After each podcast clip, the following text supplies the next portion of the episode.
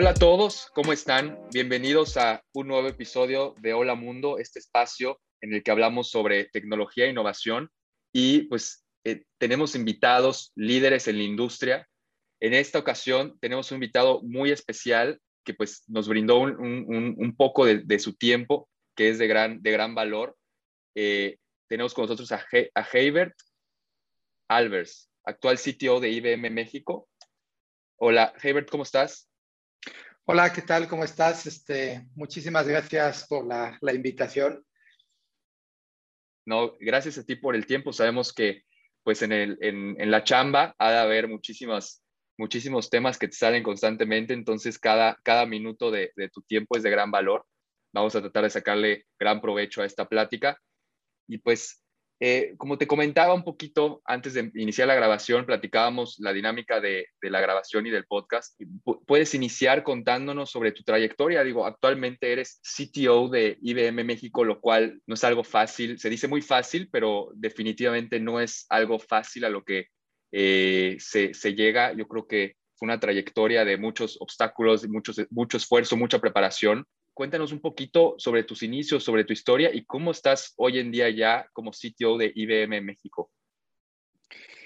Pues mira, este, la verdad es que no es algo que haya planeado, ¿no? Este, los musulmanes tienen un dicho que es, este, los hombres planean y Dios sonríe, ¿no? Este, eh, esto de hacer planes siempre suena muy bien, pero la verdad es que las cosas siempre salen chuecas, este, hay imprevistos, hay este, muchas cosas con las que eh, pues la vida sucede, ¿no? Y entonces pues eh, los, los planes cambian y, no, se puede, no se puede planear todo, ¿no? Entonces yo lo digo de antemano, la verdad es que esta carrera que he tenido eh, pues no, no viene planeada y más bien viene impulsada porque pues esto es un tema que, que me gusta, que siempre me ha apasionado y este, pues que ha hecho que le haya dedicado muchas horas, ¿no? Y, y bueno, mi jefe este, también me lo decía muchas veces, ¿no? Este, si eh, las carreras profesionales eh, tienen mucho que ver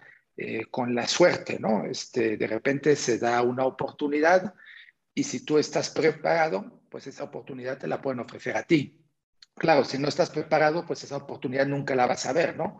Pero si tú piensas que todo este, va a darse simplemente porque tú estás preparándote mucho, pues hay veces que eso simplemente pues no, no funciona, ¿no? Entonces, bueno, pues yo, yo realmente empecé en esto de la informática pues bastante chico. Yo empecé, eh, pues yo creo que tenía como 13 años cuando yo vivía en, en Suiza eh, me metí a un grupo, a un club de electrónica, ¿no? Y entonces estábamos ahí este, armando circuitos, me, me, parecía interesante, pero vi que en la sala de al lado pues había una computadora y estaban dando cursos de informática con una computadora eh, pues de Tandy Radio Shack, ¿no? Una TRS-80, pues por allá de 1979, ¿no? Y y entonces un día, después del taller de electrónica, me pasé a ver qué estaban haciendo eh, ahí con la, con la computadora y, ahí este, descubrí el lenguaje BASIC, ¿no? Este fue algo este, que, me, que me llamó este, mucho la, la atención, ¿no? Eso de escribir una línea donde eh, tú dijeras, eh, ahora sí que print hola mundo, ¿no? Y este 20 go to 10 y entonces llenabas la, la pantalla de, de mensajes de, de, hola mundo, ¿no? Entonces, pues me compré el manual de Basic, en una semana ya era yo este experto programador en Basic, pero me di cuenta que esto iba muy, muy despacio, ¿no? Entonces, este, ahí es donde empecé a, a comprar otros libros acerca de cómo programar en, en lenguaje ensamblador. Eh, también ya primero no, no, me alcanzaba para la computadora, entonces me compré una, una, calculadora programable, que también es una historia chistosa, porque yo a los 14 años en Suiza te puedes comprar una moto, ¿no? Una de pequeña cilindrada, ¿no? Entonces era eh, mi, mi, gran ilusión, ¿no? Entonces había estado trabajando repartiendo medicinas este, a bicicleta para una farmacia y con las propinas pues había estado ahí ahorrando para comprarme la moto, ¿no? Pero como había empezado a trabajar mucho antes de poder comprar la moto, pues hasta me había sobrado dinero. Entonces, en esa época lo que era realmente el hit era el Walkman, ¿no? Lo que ahora vemos en Guardianes de la Galaxia, ¿no? Este, ahí el, el modelo TPS de, de, Sony. Este. Entonces yo iba a comprarme con mi dinero extra mi, mi, Walkman a bicicleta porque todavía no tenía la edad para poder comprármela. Y resulta que cruzo en los grandes almacenes ahí este, la entrada y ya me iba a ir a donde estaban los Walkman, pero del lado izquierdo ahí estaban las calculadoras programables, ¿no? Y, este, y me llamó poderosamente la atención, había una Texas Instrument 58 ahí este, programable, yo no sabía ni lo que hacía, la verdad tenía un montón de botones, este, y dije, no, esta, esto aquí hay una, hay una calculadora que tiene la caja abierta, la están dejando al 50% de descuento, me voy a comprar la calculadora. Y así es como empezó mi, mi carrera, ¿no? En lugar de, de, irme por el lado de la música, que yo creo que ahí sí no hubiera prosperado yo mucho, pero bueno, este, me compré la, la, calculadora, empecé a programar, luego cambié a otra calculadora mejor de HP, ¿no? Este, empecé a publicar artículos y finalmente tenía un amigo en la escuela que era de Taiwán, ¿no? Yo vivía en Suiza, en Ginebra, que es una ciudad donde está la ONU, hay muchos organismos internacionales, y él era de la delegación de Taiwán, ¿no? Porque ya en esa época China no permitía que se le reconociera a Taiwán oficialmente como un país. Entonces no tenían embajada, pero tenían una representación. Y, este, y ese amigo que estudiaba conmigo en la, pues en la, en la primaria, bueno, ya en los primeros años de secundaria, este, pues realmente me, se había comprado un clon de un, de un Apple II. Entonces, pues a computadora que salió este, por allá de 1979 también, y que como era una copia china, pues este, salió mucho más barata que una, que una Apple II, ¿no? Yo me iba a cambiar a vivir con mis padres a, a España, que vendí mi moto y con el dinero de la moto, pues me, me compré mi Apple II, ¿no? pues ahora sí que cuando tienes esa edad no cuentas las horas, ¿no? Si algo te gusta, tienes mucho tiempo libre. Digo, para los chavos que nos estén escuchando, la verdad es que hasta que te casas, el número de horas libres que tienes no lo vas a volver a tener en tu vida, ¿no? Entonces es cuestión de aprovecharlas bien, ¿no? Este, ya sabes que se dice que te puedes convertir en experto en cualquier cosa siempre y cuando le dediques unas 10.000 horas al estudio. Bueno, pues eso con 16, 18, 25 años se puede hacer sin ningún problema, ¿no? Y, es algo que, eh, pues, empecé programando juegos porque era lo que me llamaba la atención, ¿no? Y luego empecé a ver que había software educativo, que era muy, este, también estaba despegando fuerte en esos años. Y, salió la Mac en 1984, ¿no? Y bueno, yo no tenía dinero ni, ni remotamente para comprarme una Mac en ese momento, pero salió el mouse, lo podías conectar también al Apple II y entonces pues empecé a, a diseñar un, un, sistema operativo de ventanas este, para el Apple II. Eh, utilicé ese sistema operativo para poder hacer un programa para crear cursos, ¿no? Este, Ahora sí que imagínense un Coursera, pero de 1984, ¿no? Este, Donde los maestros creaban todas las materias, los exámenes, este, los gráficos en el programa, y luego eso generaba un ejecutable en un disquete, en un floppy de 5 y cuarto, que los alumnos podían poner en su, en, su computadora, contestaban las preguntas y todo eso se, este, corregía de manera automática en la computadora del maestro, ¿no? Entonces, eh, ese software lo hice porque tenía unos amigos que, que este, me recomendaron con una cadena de escuelas en España y ellos querían hacer algo así, pero no tenían quien lo pudiera programar. Entonces, este, tenían un presupuesto bastante limitado para esto. Yo les dije que sí, siempre y cuando los derechos que no fueran para España me los quedara yo. Entonces yo les vendí los derechos de la aplicación para España y con el cheque que ellos me dieron para pagar ese primer trabajo, yo me compré unos boletos para viajar a Estados Unidos. Este, busqué un distribuidor en una feria de, de Apple II ahí en San Francisco Y eh, pues fue, fue una empresa que se llamaba Británica Software, ¿no? de la enciclopedia británica, que en ese momento era la más prestigiosa. Y eh, pues este, ese programa se les vendió, este, ellos lo, lo, distribuyeron y a partir de ahí pues establecimos una relación este, profesional con la cual yo ya este, les vendí otros programas, un rompecabezas que programé en un fin de semana y que pues no estoy especialmente orgulloso del resultado y sin embargo se vendió a, más de un millón de ejemplares y después de eso dije, bueno, ahora sí voy a hacer un juego impresionante en, en tres dimensiones y no sé qué. Trabajé más de un año en eso y solo se vendieron 10.000 copias, ¿no? Entonces ahí es donde aprendí que que no por hacer las cosas más complejas, este, siempre eso se, se, traduce en mejores resultados de ventas, ¿no? Este, realmente es importante conocer tu mercado, saber lo que funciona y, y, pues a lo mejor hasta hacer pruebas con los posibles clientes antes de invertirle tanto tiempo a desarrollar, ¿no? Pero cuando este programa ya este, salió a la, al mercado, eh, pues ya la, primera ronda, digamos, de la época de la informática personal, este, pues estaba perdiendo un poquito de fuerza.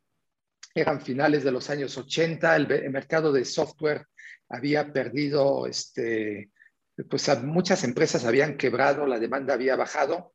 Entonces dije, bueno, la verdad es que esto parece ser que no, no está muy claro el futuro, los programas son cada vez más complicados, programar solo, incluso contratando diseñadores y músicos para complementar, eh, pues a lo mejor este, está, está complicado.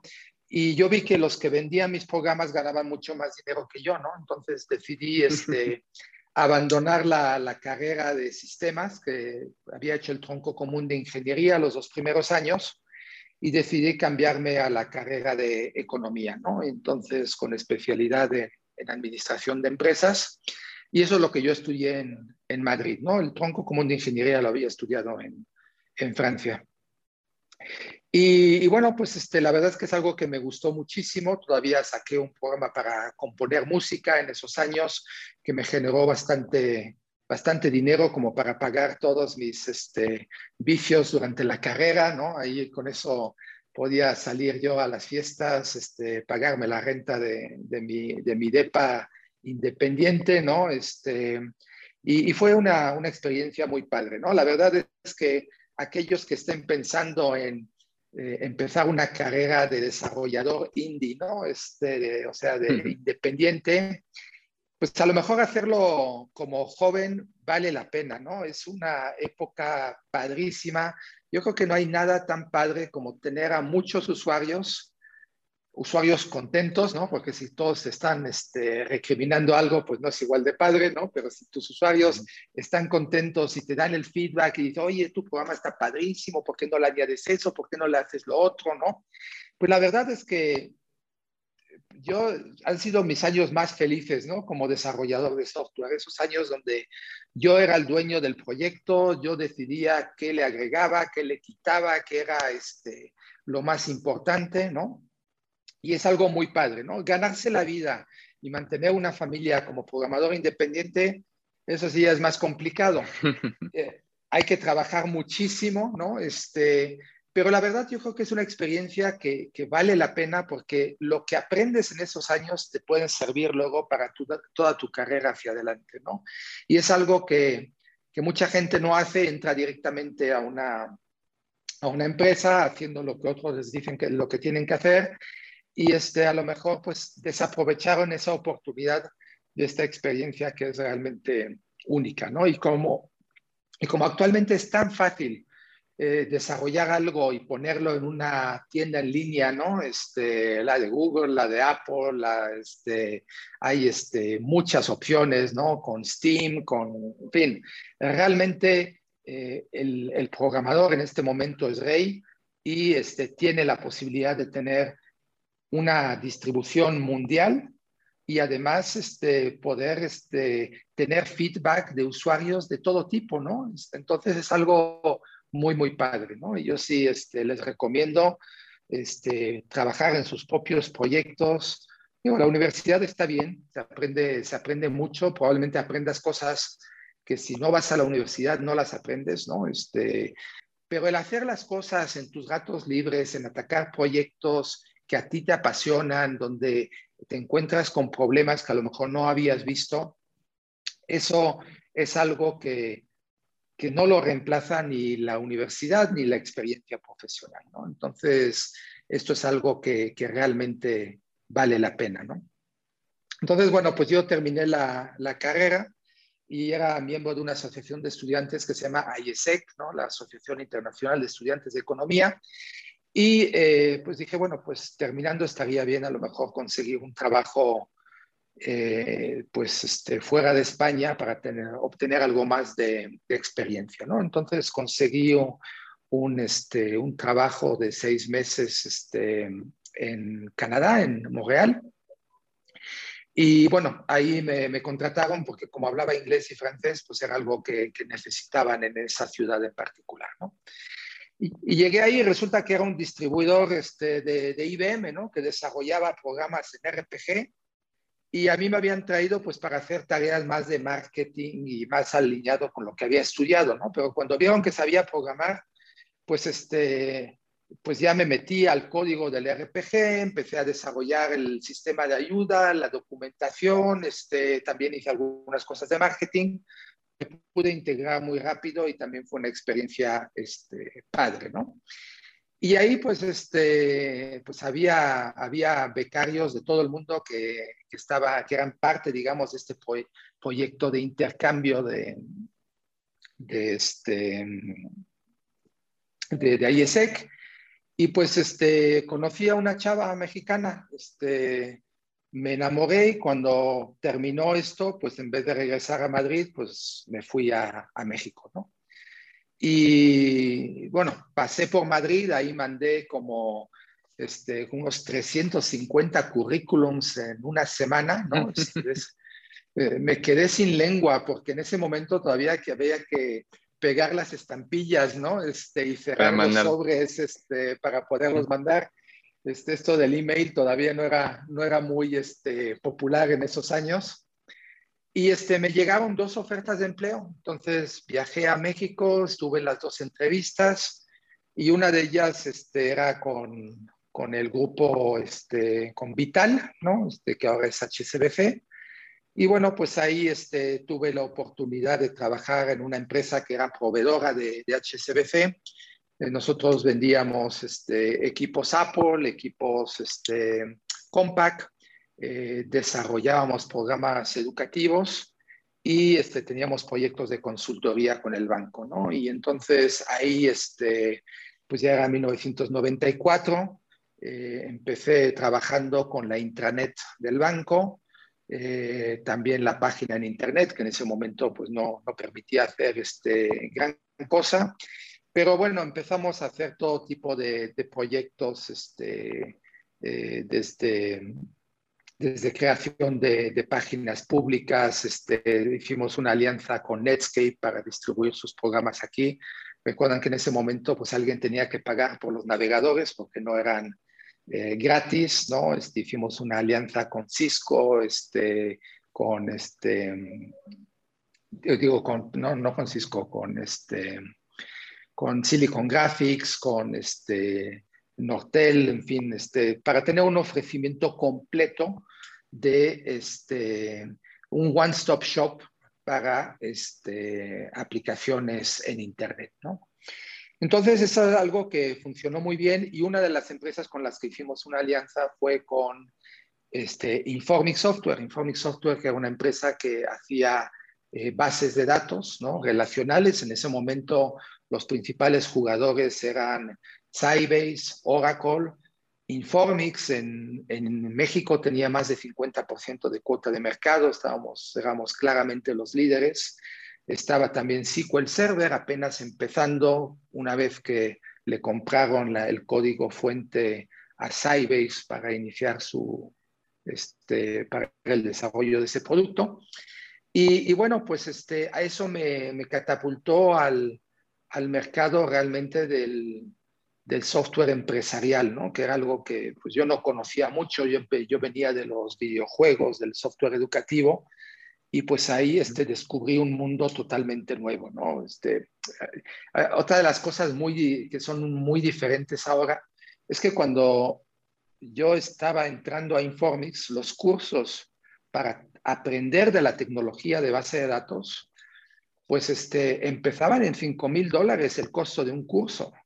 Entonces, o te lo pagaba la empresa en la que tú estabas trabajando, o no sabías cómo funcionaba o Informix o Oracle, y era una barrera de entrada tremenda para que los jóvenes pudieran entrar y optar a buenos trabajos en estas empresas, ¿no? Ahora todo está gratis, disponible en Internet. Solo falta que la gente te pague para que estudies, ¿no? Y aprendas sus tecnologías, porque todo, hay tanta tecnología disponible en el mundo que es difícil atraer la atención de los desarrolladores hacia una en particular, ¿no? Y si les llama la atención, en cualquier momento se te distraen con otra cosa, ¿no? Porque sale algo nuevo, más brillante, más este, atractivo. Entonces, este, hoy en día uno está totalmente, eh, pues, con la capacidad de dirigir su carrera sin necesidad de estar pidiéndole a tu jefe, oye, mándame un curso de esto, mándame un curso de lo otro, ¿no? Este, y eso está muy padre porque no importa si tienes recursos, si no tienes recursos, este, aquí es el que realmente le echa ganas y el que está apasionado y el que le gusta, el que va a poder progresar. También hay una cuestión de responsabilidad, ¿no? Este, esa es la, la, la, otra cara de la moneda, ¿no? Si ves cómo está la tecnología ahora, tú puedes decir, ah, pues esta tecnología suena bien padre, ¿no? Y voy a aprender y tal. Y a lo mejor resulta que es un fracaso, ¿eh? A lo mejor resulta que esa tecnología en dos años ya no la usa absolutamente nadie. Entonces, pues el tiempo que tenemos es limitado, hay que hacer las apuestas correctas y este, no irse eh, decir, no, este, lo de hoy y el futuro es este, Visual Basic, ¿no? No, pues ya, ya valiste, ¿no? Este, definitivamente eso era una apuesta equivocada, ¿no? Y mucha gente que estaba ganando dinero trabajando como programador en Visual Basic, pues de repente se quedó colgado, ¿no? Y dar el salto a otra tecnología desde Visual Basic, pues es complicado, ¿no? Porque pues no, no hay un path claro de, crecimiento, ¿no? Si tú le habías apostado a lo mejor a, a, Java, pues había más opciones, ¿no? Porque tú empezabas a lo mejor programando applets y te ibas a algo un poquito más complejo, hacías Java Server Pages y ahí aprendías JDBC para el acceso a la base de datos y luego ya veías el manejo de transacciones a través de, de los EJBs, ya sea de sesión o este, o ¿no? Pero bueno, todo eso, cada tecnología, cada API nuevo que tú aprendías este, dentro de, de, Java, te abría un nuevo mundo de posibilidades, ¿no? Este, de repente, el colas de mensajes, ¿no? Este, digo, de parte de seguridad, de autenticación, todo eso, cada vez que aprendías un nuevo API, te abría la perspectiva. Y así es como se crearon realmente toda una generación de arquitectos, ¿no? Los arquitectos, cuando yo era mucho más jóvenes, pues hacían casas, ¿no? Había otro tipo de arquitectos, ¿no? Este, y si tú, te habías, tú le habías apostado a una carrera en Visual Basic, pues nunca ibas a ser arquitecto, porque no había manera de aprender más allá de el acceso a una base de datos SQL. Hasta ahí llegabas, ¿no? Sin embargo, con una carrera en Java o incluso en .NET, ¿no? Bueno, pues ya ahí de repente ibas aprendiendo más y más y más cosas y ese crecimiento no solo vertical en una sola tecnología, sino horizontal sobre múltiples tecnologías, pues es lo que te permitía convertirte en una persona más senior, un arquitecto que este, veía no tanto a lo mejor ya temas de programación, sino más bien de temas de este, requerimientos no funcionales, ¿no? O sea, seguridad, performance, alta disponibilidad, en fin, ese tipo de cosas que son bien importantes, pero que muchas veces los desarrolladores no le prestan tanta atención, ¿no? Dicen, si funciona en mi máquina, ya la hicimos, ¿no? Y aquí tienes que ver cómo haces un sistema que no solo corre en una máquina, ¿no? Que sea realmente escalable, seguro, ¿no? Entonces, pues yo me convertí en uno de los primeros arquitectos eh, de, Latinoamérica de IBM, después de que eh, IBM comprara a Informix, donde yo estaba trabajando, ¿no? Este, y, y, bueno, pues ahí este, llegó un momento donde yo me encontré con que estaba frustrado porque había tenido cuatro jefes en dos años y todos esos jefes habían sido vendedores, ¿no? Parecía que cuando un vendedor lo querían convertir en gerente de ventas, decían, antes de ser gerente de ventas, te vamos a hacer gerente técnico para que te acostumbres así a manejar a la gente y luego ya pues aprendes también a, dirigir un grupo de ventas, ¿no? Y yo decía, pero es que un gerente de ventas no aporta nada al grupo técnico, ¿no? Este, decía, yo, yo veía cómo había compañeros míos que de repente querían ir a Las Vegas y llegaban con su jefe y le decían, oye, yo necesito este curso, es bien importante y solo lo dan en Las Vegas, ¿no? Y el jefe decía, ah, sí, muy bien, ¿no? Y le firmaban el papelito, ¿no? Cuando ese, ese desarrollador en realidad, este, sí necesitaba aprender nuevas tecnologías, pero a lo mejor eran en cursos en ciudades menos divertidas que Las Vegas, diríamos, ¿no? Este, algún pueblo perdido en, el norte del estado de, Nueva York, ¿no? Este, ahí es donde tenemos algunas plantas en IBM. El clima no es igual de bonito, no es divertido, pero puedes aprender cosas muy padres, ¿no? Entonces, llegó un momento donde hablé con el responsable de Latinoamérica y le dije, mira, ¿sabes qué? Tú necesitas a un técnico para llevar al grupo de técnicos, tienes que ver alguien que planee sus carreras, alguien con el que puedan hablar de sus problemas, de sus retos, de hacia dónde se quieren mover, de que le puedas aconsejar qué tiene que, qué tiene que invertir, a qué, a qué no le tiene que entrar, ¿no? Este, y pues me compraron la idea, entonces me convirtieron en, en director del grupo técnico de la unidad de software en IBM, ahí estuve eh, como siete, ocho años, ¿no? Eh, tenía un grupo de unas 150 personas entre arquitectos, consultores, este, eh, ingenieros de preventa. Y, bueno, pues este, ahí la verdad es que pues sí había mucho trabajo que hacer, ¿no? Este, desde estandarizar los sueldos, ¿no? Donde en base a tu conocimiento, este, pues se te pagara y no en base a tu capacidad de, de negociación, ¿no? Porque cuando eh, yo llegué, este, pues los sueldos estaban un poquito repartidos. eso ya este, es algo que se vigila mucho ahora en IBM, ¿no? Pero estoy hablando de hace bastantes años donde este, cada, cada técnico tenía que, que negociar casi su sueldo y luego tú veías el grupo de todos los sueldos y dices, Dios mío, pero si este viene conmigo y me reclama por qué cobra tan poco, se me va a caer la cara de vergüenza porque este tipo de aquí gana muy, el doble y sabe menos que él, ¿no? Entonces, hmm. ese trabajo de poder estandarizar y poder asegurar que todo el mundo pueda tener una conversación contigo y si te dicen, oye, ¿por qué gano yo esto? Digas, ah, pues mira, es que tú este, sabes esto, esto, esto, esto te da este nivel, pero si tú quieres pasar a este siguiente, tú necesitas estos skills, ¿no? Este, técnicos, estos skills que no son técnicos, ¿no? Lo que se llama los soft skills, ¿no? Mejores capacidad de presentación, de poder este, hablar con ejecutivos, en fin, ese tipo de cosas que también se valoran mucho, ¿no? Y entonces, bueno, pues este, yo creo que ahí se hizo un, buen trabajo. Conseguimos promover a mucha gente, o sea, em, a valorar más el trabajo de, de, los técnicos dentro del grupo. Y eso es algo que también te da muchas satisfacciones, ¿no? Este, cuando tú ves que que la gente eh, está contenta, está trabajando a gusto y que tiene el reconocimiento que se merece, pues también es algo que, digo, ya no es la misma satisfacción de cuando por fin consigues eliminar ese pinche bug que te había dejado, impedido dormir durante semanas, ¿no? Este, pero también es un trabajo muy, muy agradable, ¿no? Y bueno, uno de mis objetivos que todavía no he logrado es convertirme en ingeniero distinguido dentro de IBM, que sería el siguiente paso dentro de mi carrera este, técnica. Entonces hablé con el director general, me dijo, pues mira, a lo mejor necesitas más este, experiencia con clientes grandes.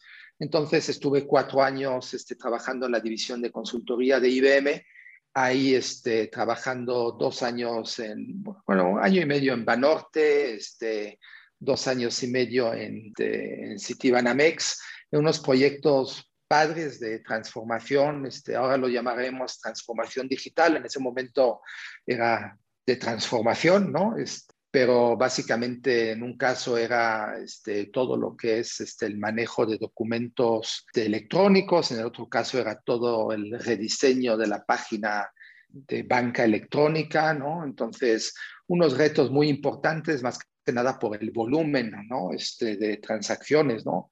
Cuando trabajas con bancos de ese tamaño, pues tienes que poder soportar miles de transacciones concurrentes por, por segundo y pues este, no se te puede caer, ¿no? Este, entonces, eh, pues fueron muchas noches este, corriendo pruebas, este, asegurando que, que, los sistemas escalaran, que funcionaran. Y, y, pues se aprende mucho ¿no? en esos proyectos.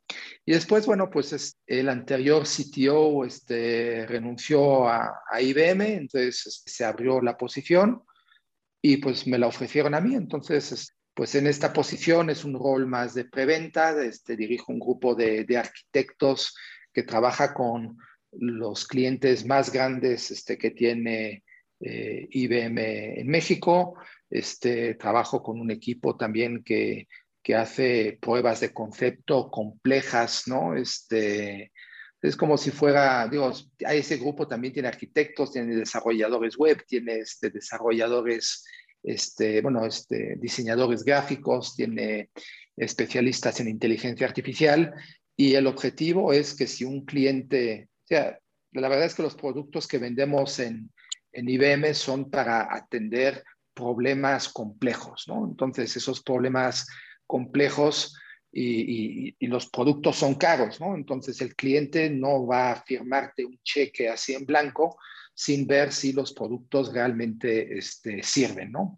Entonces, este grupo que, que tengo ahí trabajando en estos proyectos hace las pruebas de concepto, demostramos que la tecnología funciona, que resuelve el producto de la manera en la que nosotros les prometimos y de esa manera el cliente puede decidir si realmente es algo que le sale este, rentable, ¿no? si es algo que, que, le va a servir a mejorar este, la atención a sus clientes, a poder este, reducir costos o así. ¿no? Entonces, pues también es una posición muy padre, eh, porque aquí, pues digo, estoy un poquito más como mentor de todo este grupo, teniendo discusiones con cada uno de estos este, arquitectos y, técnicos, eh, preguntándoles pues, este, eh, acerca de cómo están trabajando, haciéndoles preguntas para irlos orientando para ver si eso es la manera mejor de atacar el problema. Eh, el hecho es que todas estas posiciones han requerido pues este, mantener el nivel técnico, mantener mucho estudio y eso es algo que si la edad media de la gente que escucha el podcast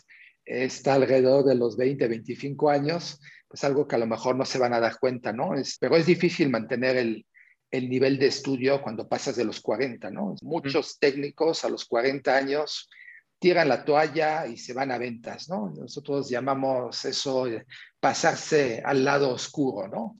Y claro, hay muchos motivos para eso, ¿no? Por un lado, está el, el interés este, eh, por poder ganar más dinero, ¿no? Este, que también puedes ganar menos, ¿eh? Este, un buen técnico siempre va a ser reconocido y tiene muchas oportunidades de ganar dinero, pero un vendedor exitoso siempre va a ganar más que un técnico, porque sin vendedores no llega dinero a la empresa y, hay que despedir a todo el mundo, ¿no? Entonces, es normal que en todas las empresas se consienta más a, los vendedores, ¿no? Eh, y yo siempre lo he dicho, los mejores vendedores son gente que viene del grupo técnico, porque saben de lo que hablan, pero después añado gente y los peores técnicos, los peores vendedores también vienen del grupo técnico, porque muchas veces son gente que ya no les gusta la parte técnica porque se han quedado desactualizados y ni son vendedores porque no tienen esos skills, ni son técnicos, entonces ya no pueden convencer a los clientes, ¿no? Entonces, eh, es bien importante mantenerte al día, es difícil, yo lo entiendo, hay, que pasar tiempo con la familia, con los hijos, pero bueno, hay muchas maneras de mantenerse al día, ¿no? Este, y los podcasts justamente son uno de esos, ¿no? Yo sé que ahora salimos menos este, en el coche, ¿no? Pero yo normalmente en el coche, las dos horas que me echaba una de ida y otra de vuelta todos los días, estaba escuchando siempre podcast al, doble de velocidad para que me alcanzara todavía para más, ¿no? Entonces yo escucho podcast de seguridad, podcast de desarrollo, podcast de, todo tipo y escucho unas veintitantas horas de podcast a la semana, ¿no? Y es una manera, eh, pues, fácil de mantenerte al día, de oír de cosas diferentes a las que escuchas en el trabajo, porque muchas veces en tu trabajo si trabajas en una telco, pues todo el tiempo vas a oír de lo que pasa en las telcos, ¿no? Y la especialización está bien, pero también está bien aprender de lo que está pasando en los bancos, en retail, en otras cosas, porque siempre hay ideas que, que pueden llegar de otros lados y que pueden tener una buena aplicación, ¿no? Entonces, yo este, siempre he dicho que eh, inventar algo nuevo pues está padre, ¿no? Este, pero es complicado. Hay muchas veces que es más fácil este, inspirarse de lo que hacen otros, ya sea en otros países, en otras compañías, porque eso te puede dar unos resultados muy rápidos este, y además con algo que ya ha sido probado, ¿no? Entonces, si cuantas más cosas conozcas, cuanto más sepas, cuanto más hayas oído lo que ha tenido éxito en otros lados, pues más fácil es que tú te puedas hacer una buena idea de cómo resolver los problemas, este, aprovechando esa experiencia que otros este, ya tuvieron, ¿no? Y los podcasts para mí son una de las mejores maneras de adquirir esa experiencia. Excelente. No, pues esa es una gran, gran trayectoria. Yo creo que podríamos seguir hablando de, de todo lo que has hecho porque vi varias, varios puntos ahí en, en, tu perfil de LinkedIn que pues no hemos tocado y, yo creo que para la siguiente, si hay una siguiente, podríamos tocar contigo porque pues, es una trayectoria ya bastante larga. Algo que sí me llamó mucho la atención y está de hecho hasta abajo de, tu perfil es que también eres mentor de Endeavor actualmente. Digo, llevas seis años, creo que dice ahí en el, en el perfil de LinkedIn. ¿Sigues como mentor de Endeavor? Pues mira, la verdad es que en teoría nadie me ha dicho que no soy ya mentor de Endeavor, pero la actividad ha bajado muchísimo, ¿no? Eh, los dos primeros años este, estuvieron muy padres, hubo muchos cambios en la organización, ¿no? Este, pero sí este, hubo proyectos este, interesantes con, con empresas, este, startups que, que, han crecido, que estaban este, aportando buenas ideas este, este en todo tipo de, de, compañías donde estaban buscando eh, gente que les pudiera eh, pues dar un poquito de orientación, ¿no? Una, eh, un, un, servir de mentor sin intentar venderles absolutamente nada, ¿no? Este, que a lo mejor es de lo más difícil de conseguir en estos momentos, ¿no? Este, sí, no, justo quería, quería tocar ese, ese tema porque digo, bueno, tú que has vivido la evolución de la computadora y el Internet prácticamente y la, el software, la creación de software, las formas de desarrollar proyectos de software, los diferentes lenguajes, pues hasta ahorita, de hecho este año es cuando en México ya se empieza, yo creo que por fin se está popularizando las plataformas digitales y el poder de las empresas digitales que pues el centro es el software, caso como Kavak, cual otra, bueno, GBM Bitso es, más tema de bitcoins, pero pues sigue siendo una plataforma de, software. Clip es otra, tiene hardware, pero pues eh, está dentro del mundo de la tecnología. De, varios de, estos, si no es que todos, son eh, emprendedores Endeavor o fueron emprendedores de, de, Endeavor. Entonces, pues quería meterme un poquito en, ese, en este tema que, digo, a mí me apasiona el tema de las startups digitales y la disrupción tecnológica, que por fin en México pues la estamos bien, empezando a ver este año, que es cuando tuvimos, eh, eh llegó como que en estatus de, unicornio que, se le dice apenas este año. Ahorita ya vale 8 mil millones de, dólares. La semana pasada levantó su ronda, su ronda de inversión E. Entonces, pues tú que, que has vivido pues toda la evolución de la computadora y del software, antes esto no, no existía. Digo, no, no era, ¿cómo decirlo? No era sexy, ¿no? No era sexy el mundo del software apenas ahorita, gracias a todas, startup, a, todas estas startups digitales y estos productos en, en, forma de apps móviles que puedes hacer mil cosas, pues ya se, ya se volvió sexy el, el, mundo del software, el mundo de, de, la programación, mismo esto ha influenciado que los, los, que los sueldos y los trabajos de ingeniería de software despegaran, ¿no? Entonces quería saber tu opinión, ¿qué, piensas sobre esto que está pasando ahorita, que estamos viviendo? ¿Realmente ves como un, un punto importante en la historia de, del cómputo? ¿Ves, ¿Ves que ahorita estamos viviendo o pasando por un punto importante de inflexión en, la adopción tecnológica y las carreras de ingeniería de software? ¿O es algo que siempre has, has visto a lo largo del tiempo? No, mira, yo destacaría dos cosas de lo que estás este, comentando, ¿no? Este, tú hablas, por un lado, del despegue de los sueldos. Yo creo que ese es un tema diferente porque en realidad yo creo que se ganaba mucho más en los años 80 de lo que se gana ahora, mm. ¿no? Este, en realidad, eh, sí sigue habiendo mucha oportunidad de ganar este, un muy buen este, dinero sobre todo comparado con otras carreras, ¿no? Yo creo que en el mundo de informática estamos, este, somos unos privilegiados, ¿no? Este, El que se queje en este momento necesita pasar, este, pues uno, unos meses trabajando como, eh, pues arquitecto, no de software, este, recién terminada la carrera, ¿no? Este, de casas o, o trabajar incluso como abogado este, recién licenciado, ¿no? las cosas son difíciles. En, informática estamos en un, eh, con un boom, con una cantidad de, este, de trabajo disponible increíble y con unos sueldos este, que están muy por encima del promedio, ¿no? Entonces, eso es muy este, positivo. Aún así, siempre hemos vivido con amenazas, ¿no? Este, eh, la, yo recuerdo que por allá de los años 96, 97, ¿no? Eh, antes de esos años, todas las empresas tenían su propio sistema contable, tenían su propio sistema de ventas y todo estaba desarrollado in-house, ¿no? Entonces, cuando llegan, este, empiezan a despegar los CRPs antes del año 2000, ¿no? Pues la pregunta que todo el mundo se hacía es, ¿qué va a pasar con los informáticos? ¿Los van a correr absolutamente a todos? ¿no? Este, porque si todo el mundo compra SAP o compra PeopleSoft o compra este, Oracle Financials, pues habrá trabajos para los que desarrollen esos tres sistemas, pero los demás se van a quedar sin chamba, ¿no?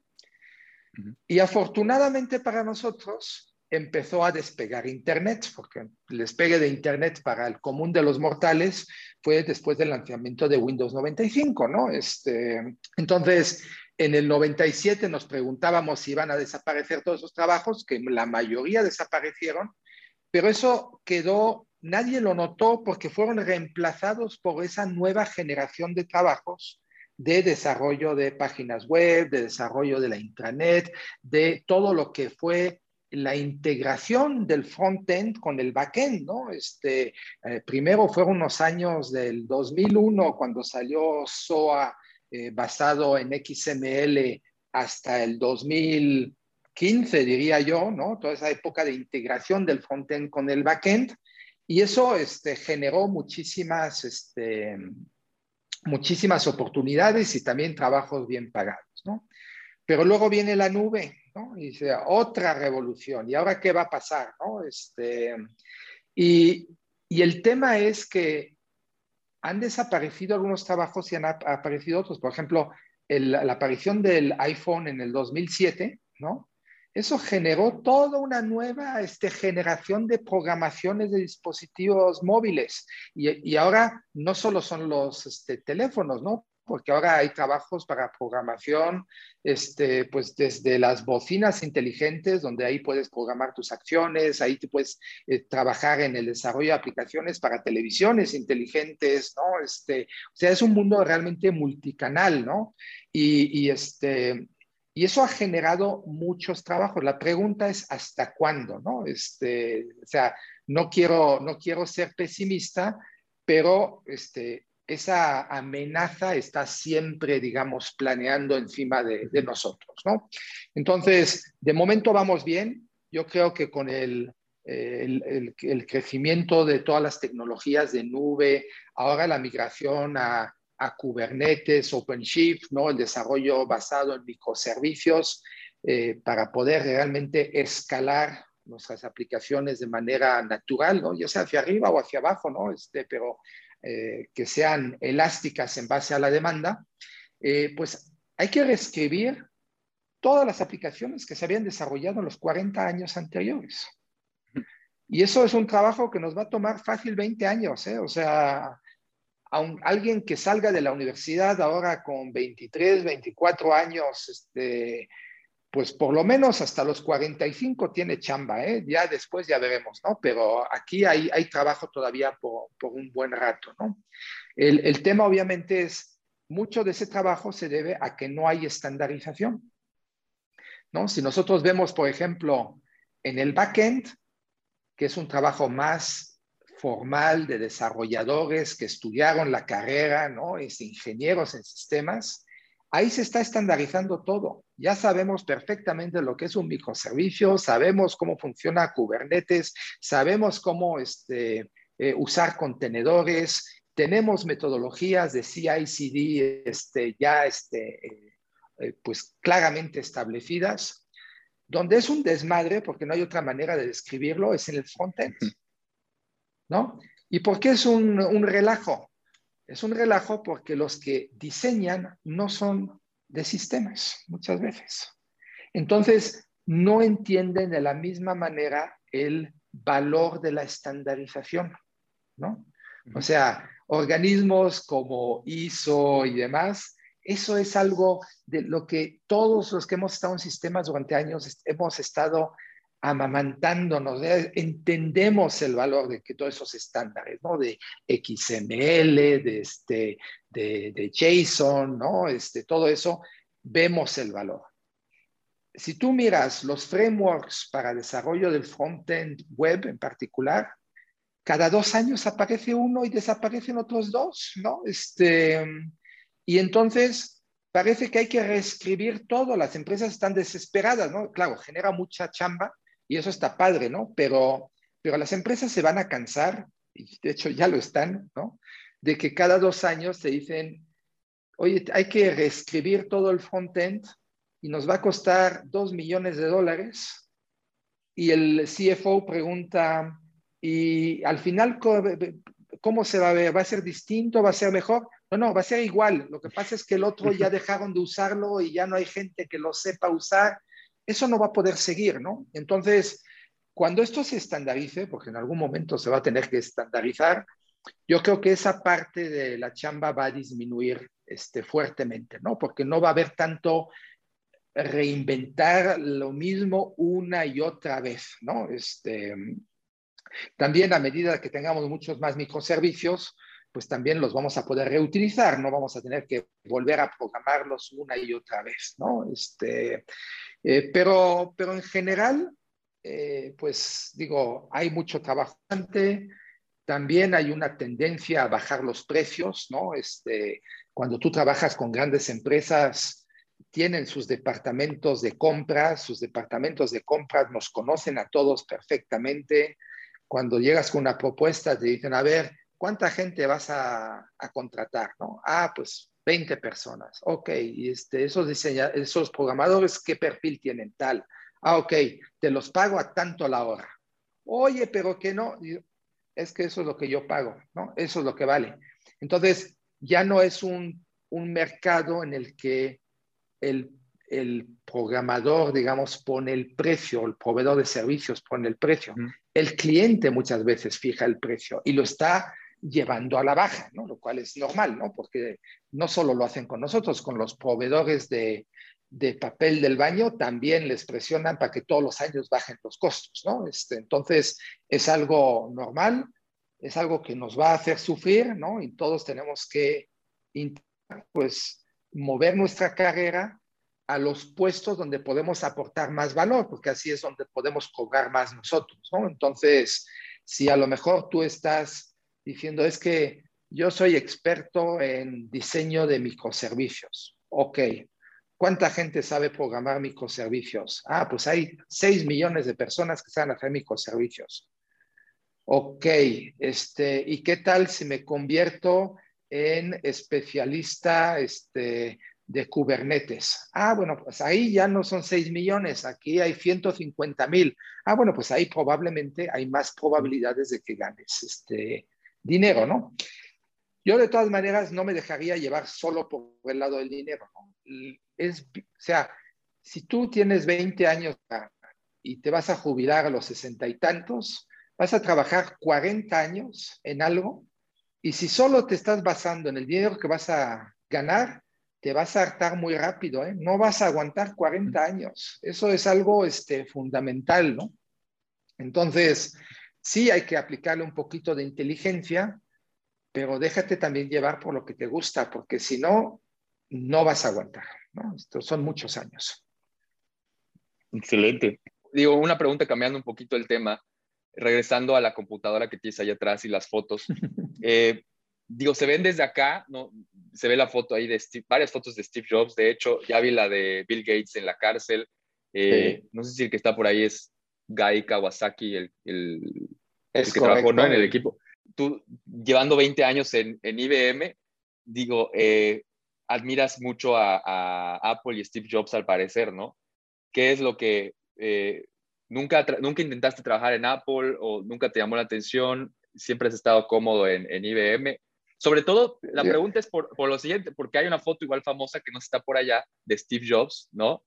Que le está sacando el dedo a, al logo de IBM, ¿no? O está fuera de, las oficinas de, de, IBM, creo, ¿no? Mira, si yo, si yo hubiera cobrado, como dicen los gringos, un centavo de dólar en los años 80 por cada vez que le menté la madre a IBM, ahora sería multimillonario, ¿no? Este, yo recuerdo ver esas computadoras este, PS2 multicanal en su momento, que era una tecnología de bus propietaria, que simplemente yo no aguantaba ese diseño, ¿no? Era, para mí era terrible, ¿no? Este, bueno, OS2 para mí era una, digo, me gustaba más que Windows, ¿eh? eso sí, este, digo, para mí Windows era lo peor de lo peor, ¿no?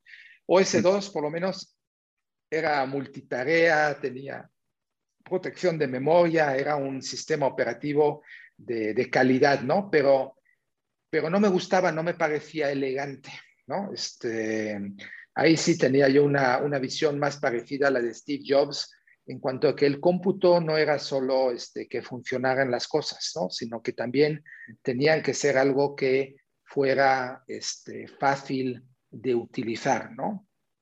Y, y Apple tenía un este, eslogan por, por, allá del año 85-86, ¿no? este, que era un eslogan para la línea de computadoras Apple II todavía, que era The power to be your best.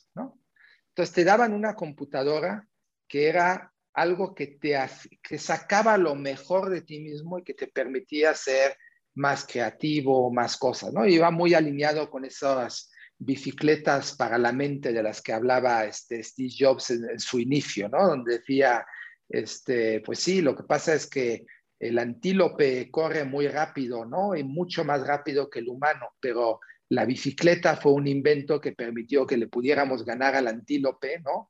Bueno, pues lo mismo que esa bicicleta para correr más, la computadora hace que puedas crecer tus poderes de manera, eh, poderes mentales de manera exponencial, ¿no?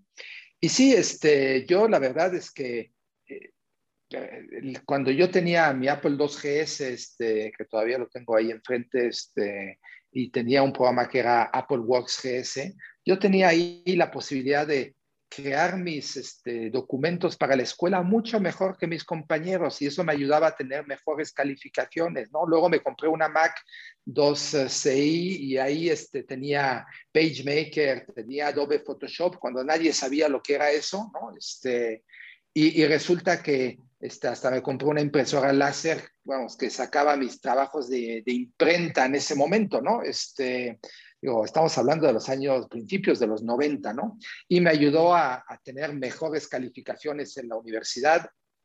Pero lo que, lo que a mí me gustaba de eso no era, no era Apple, ¿no? Era el hecho de que realmente pudiera usar la tecnología para hacer las cosas de manera mejor y más productiva, ¿no?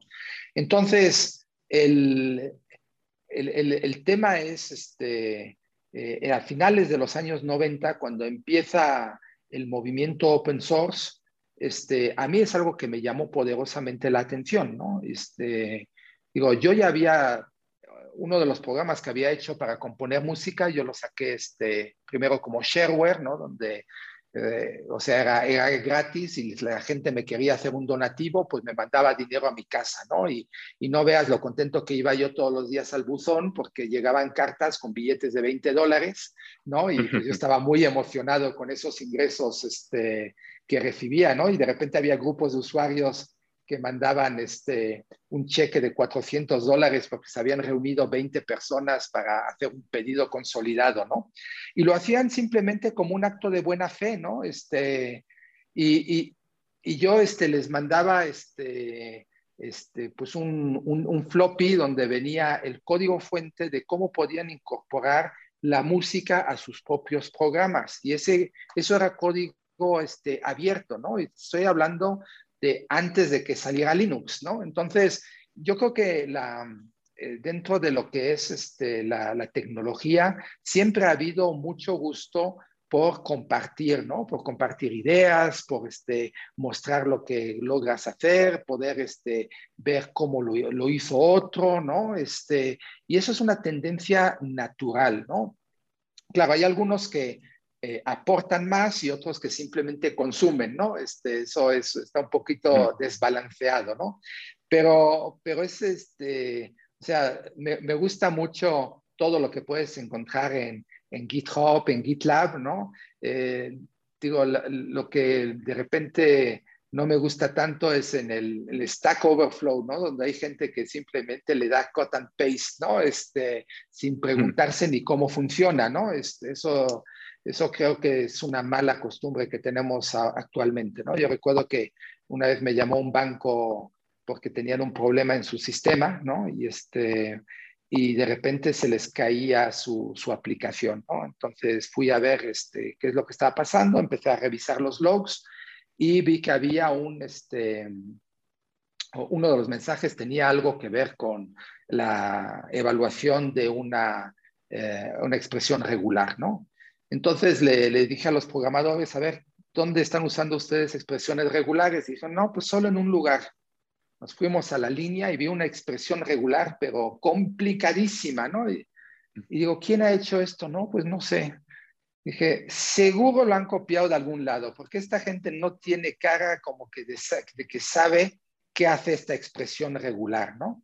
Entonces la busqué y efectivamente apareció tal cual en este... Stack Overflow. En Stack Overflow. Y tú veías este, que ahí estaba el código tal cual, y si te ibas hasta abajo veías que decía, esto no funciona, con este tipo de direcciones de correo electrónico se tarda 20 minutos en resolver. Y claro, pues el, el, el, thread se quedaba colgado, el application server se quedaba sin threads, ¿no? Este, y eso era la, la, raíz del problema, ¿no? Entonces, pues este, siempre es bueno ver lo que hacen los demás, pero hay que intentar entenderlo, ¿no? No, no es solo de, de, copiar y, pegar, ¿no? Pero bueno, esto del, cuando a nosotros nos compra IBM en, en Informix, ¿no? Este, fue en el 2001, ¿no? Fue el año en el que IBM este, lanzó el primer anuncio este, para impulsar el uso de Linux, ¿no? IBM ya en esa época ya estaba hablando de Linux en, este, en las computadoras, pero las computadoras desde las PCs hasta los mainframes, ¿no? Como una manera de tener una, eh, pues una manera, un roadmap para escalar desde computadoras chicas y si tienes éxito te puedes ir a computadoras más grandes sin necesidad de cambiar tu código, ¿no?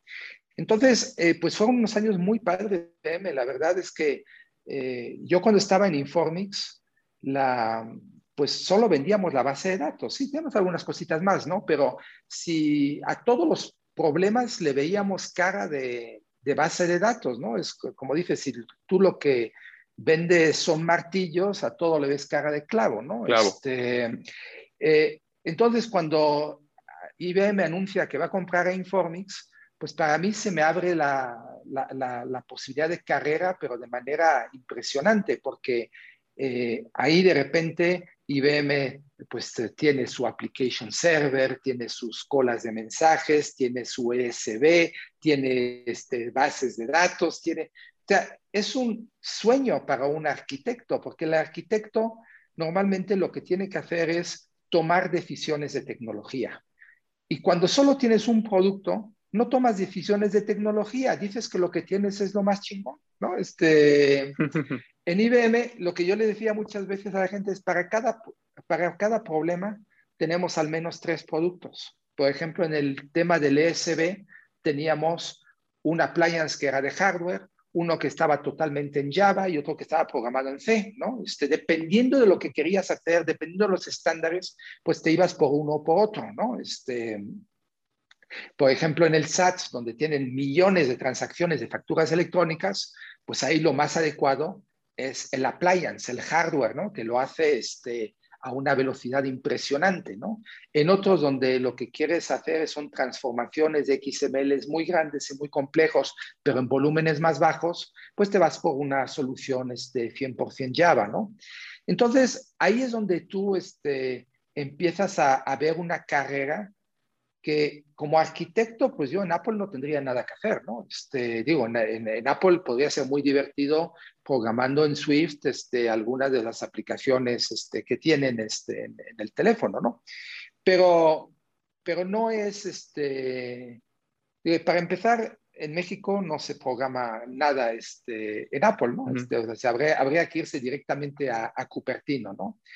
Y la verdad es que pues yo estoy casado con una mexicana y la verdad, este, exportar a una mexicana a Cupertino, pues no es una buena idea, ¿no? Yo les, este, yo les aconsejo que cuando vayan a tomar decisiones de, de este, eh, profesionales, pues siempre tomen muy en cuenta la opinión y, de, su pareja, ¿no? Porque a lo mejor está muy padre el trabajo.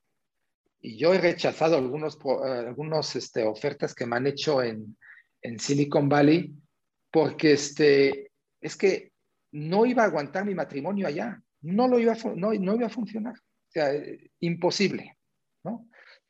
mi esposa no habla inglés, desde ahí ya es un, es un problema, ¿no? Pero incluso hablando inglés, es una zona muy aburrida, ¿no? Este, digo, todos los que hayan ido ya saben que ahí, pues, este, realmente fuera de Stanford, este, pues no hay mucha vida este, nocturna, ¿no? Este, las calles se vacían rápidamente por la noche, en fin, este, digo, si te gusta el montañismo, hay muchas cosas que hacer por allá, ¿no? Este, pero pero hay que tomar en cuenta el paquete completo, ¿no? Y no hay nada como tener este, toda la familia este, cerca, la comida, las costumbres, ¿no? Este, y yo sé que muchos dicen, no, pero es que ahí puedo ganar mucho más. Yo creo que no es cierto, ¿no? Este, 100 dólares el sueldo se ve maravilloso, ¿no? Y yo tengo gente de mi grupo que se ha ido a vivir, este, por ejemplo, uno se fue a, a, este, a Washington, a Estado de Washington, a trabajar este, a Microsoft, ¿no? Este, pero cuando hablo con él y veo los costos de algunas de las cosas, pues la verdad es que todo se va o en impuestos o en este renta.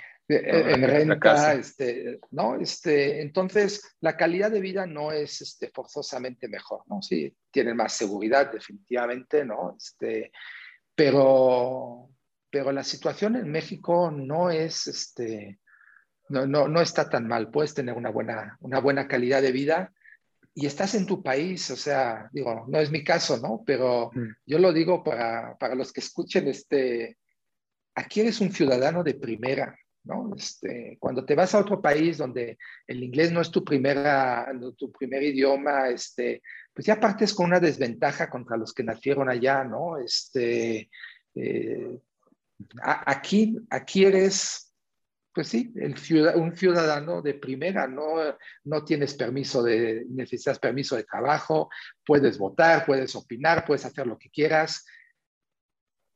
Eso yo no lo descartaría como algo importante, ¿no? Así es. Sobre todo que la verdad es que la demanda que hay en México por profesionistas en informática este, es muy alta y los sueldos son buenos. Los sueldos son muy buenos. Aprovecho para decir que nosotros tenemos oportunidades para desarrolladores en Java que quieran este, trabajar en, en, este, en Guadalajara o en, o en México. Todo eso está en la, en la página de IBM, este, pueden mandar sus currículums. La, la verdad es que, pero estamos igual que, que en DACODE, ¿no? Este, ustedes también tienen oportunidades, todo el mundo tiene oportunidades, ¿no? Entonces, si ahora estás saliendo de la universidad, si no hablas inglés, ah, tómate un curso, ¿no? Eso te va a ayudar mucho, ¿no? Eso desde ahí ya te va a dar un, salto en lo que puedes este, ganar, ¿no?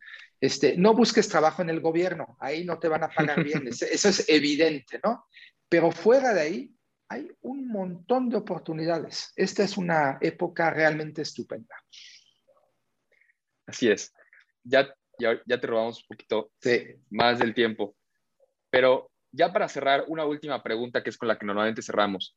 ¿Qué, ¿Cuáles son las tendencias que ves que eh, vienen en el futuro en el mundo de innovación, de tecnología?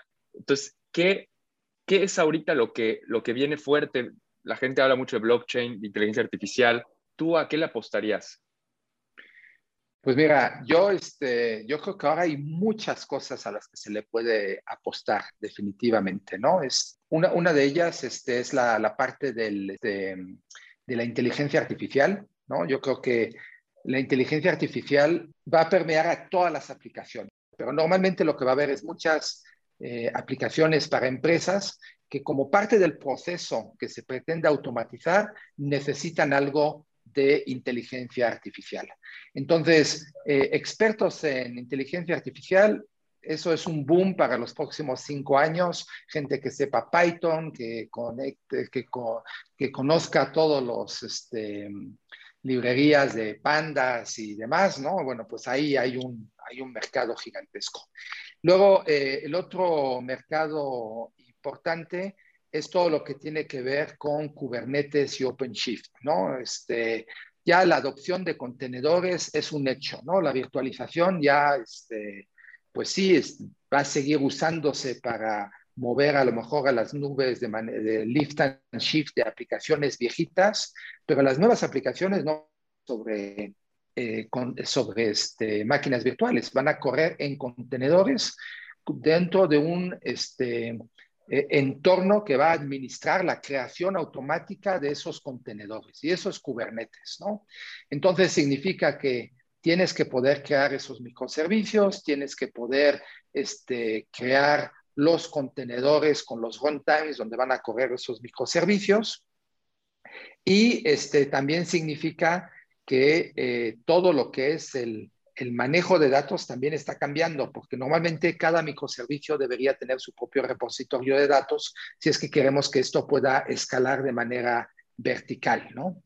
Eh, digo, perdón, de manera horizontal. Este, el, el, tema es que cuando ya cada microservicio tiene su propia tabla o su propio repositorio de datos, pues ya no tienes la visión completa de la empresa, ¿no? Entonces, ¿cómo lo consigues? Pues extrayendo la información o replicando la información de esos repositorios hacia un data lake, ¿no? Este, y en el data lake es donde vas a estar haciendo todo el análisis de esos datos. Bueno, especialistas en, en, en, crear data lakes, en analizar esos este, datos eh, utilizando software open source que pueda escalar. Digo, no hay recursos en el mercado en este momento que tengan experiencia, que conozcan todas esas tecnologías. Entonces, la, realidad es que es algo, pues es una oportunidad gigantesca, ¿no? O sea, yo esas tres son a la que más le apuesto. Así es. No, pues Muchísimas gracias por el tiempo nuevamente, Herbert. Nos pasamos unos 20 minutitos, probablemente ahí tuviste que, correr algunas cosas.